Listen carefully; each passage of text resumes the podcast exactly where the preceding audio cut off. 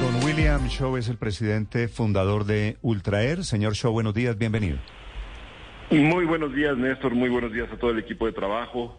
Gracias por tenerme en el programa. Señor Shaw, eh, anoche ustedes, dice Ultraer, recibieron una capitalización de los accionistas que permite sobrevivir en este momento de crisis. ¿Cuánta plata le inyectaron a Ultraer en las últimas horas? Bueno, eh, muchas gracias. Primero que todo, yo quisiera eh, agradecer el espacio en estos micrófonos para, dar una tranquilidad de todo el nerviosismo que hay alrededor de la, de la industria aérea. La industria aérea es el catalizador del turismo de este país. Entonces, gracias por prestarme los micrófonos. Ayer hubo una asamblea de accionistas y han capitalizado la empresa, como lo han hecho en varias ocasiones anteriores. Eh, esta eh, simple sencillamente se dio en medio de lo que ha sido un nerviosismo colectivo que se está dando alrededor de, la aviación y yo quisiera dar una parte de tranquilidad. Los accionistas nos han ayudado con, el capital necesario para continuar la operación como lo han hecho en numerosas otras ocasiones. No obstante, sigue siendo un momento difícil para la aviación y necesitamos eh, el apoyo del gobierno como lo hemos solicitado en otras, en otras eh, veces anteriores pero seguimos y Ultra aquí sigue y estamos operando y estamos tranquilos.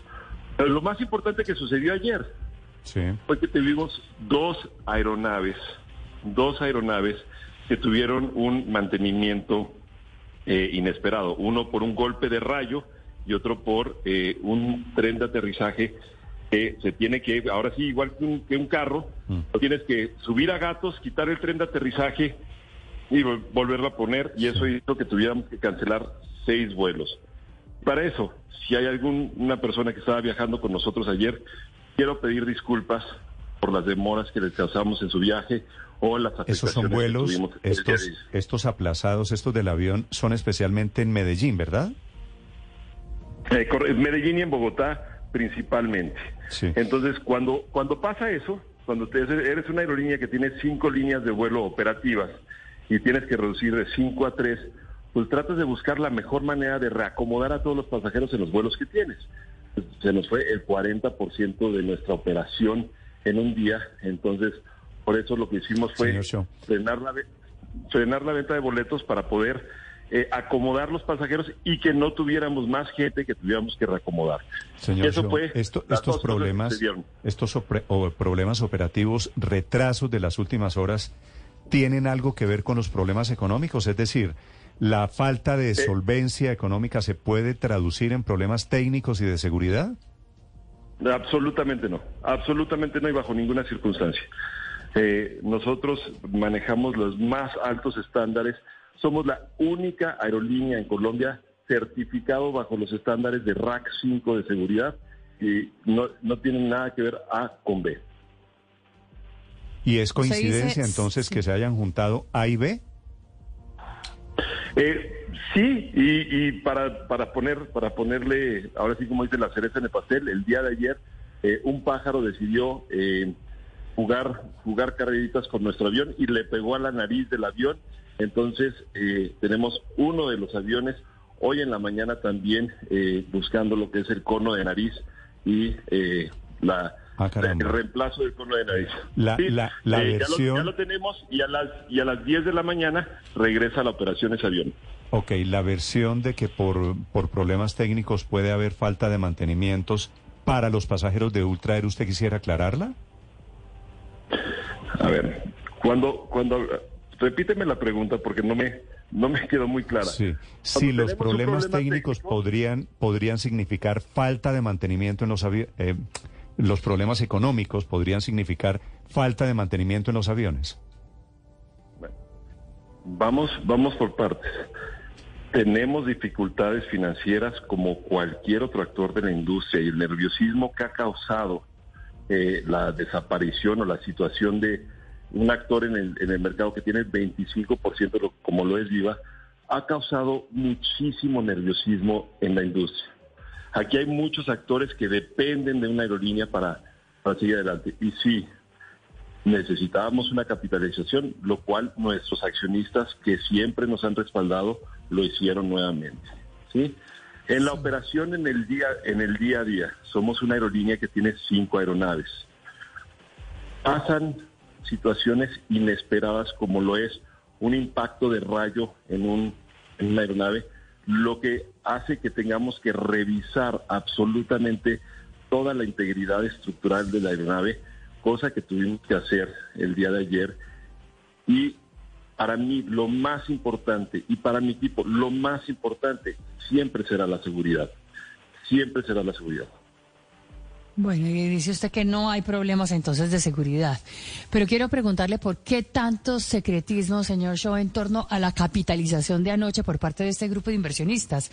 ¿Por qué no se puede saber exactamente quiénes son, por cuánto fue y durante cuánto tiempo les va a alcanzar?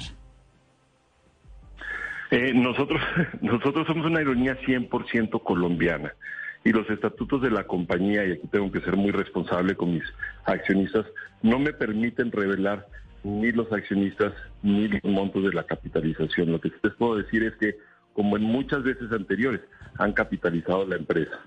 Sí, la cifra que sí he dicho es que han capitalizado la empresa en más de 20 millones de dólares. Sí, y lo seguirán haciendo. Y estamos hablando con nuestros bancos, con quienes también nos han apoyado y hemos estado. Y lo que quisiéramos es dar una paz y tranquilidad de que la aerolínea sigue operando y continuamos operando porque somos un actor muy importante del mercado. Y nosotros, como, como lo he dicho en muchas ocasiones, si nosotros no estuviéramos ofreciendo las tarifas de bajo costo que tenemos, ¿dónde se encontraría el mercado ahorita? ¿Cuánto estaríamos pagando para viajar a Cartagena, a Santa Marta, a Bogotá, a Medellín? Nosotros somos muy, muy importantes dentro de toda esa cadena de suministro turística. De nosotros dependen aeropuertos, hoteles, taxis, las agencias de viajes que nos apoyan, que obviamente con todo el revuelo que se dio el día de ayer, pues estaban muy nerviosas. Yo personalmente hablé con, con Paula Cortés para que estuviera pues más tranquila y darle una parte de tranquilidad a todas las agencias de viajes que nos apoyan y nos están viendo crecer. Llevamos un año de operación y en ese año de operación hemos transportado casi dos millones de colombianos en más de 12 mil vuelos. Sí, ayer fue un día muy desafortunado. Sí, se, se, juntó, se juntaron muchas cosas y bueno, haciendo el actuar correcto de las autoridades por las cuales nosotros nos regimos, eh, no te puedo llegar a, contar el listado de requerimientos por parte de eh, la Supertransporte, la Aeronáutica Civil, la cual hasta las altas horas de la, de la noche o hoy en la madrugada contestamos con toda la transparencia del mundo.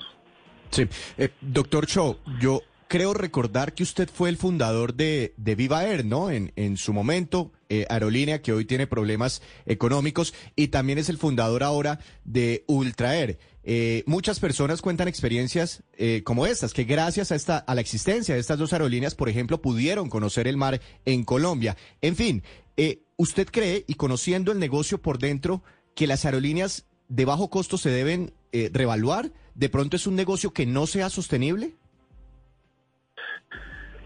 La aerolínea que más pasajeros internacionales transporta en el mundo es una aerolínea de bajo costo. Las aerolíneas de bajo costo son la opción preferida de los viajeros, eh, particularmente cuando se trata de ir a visitar a familiares o ir de paseo. Sí, hay aerolíneas que están diseñadas más para, para conectar por negocios pero yo creo que las aerolíneas de bajo costo es el modelo a seguir.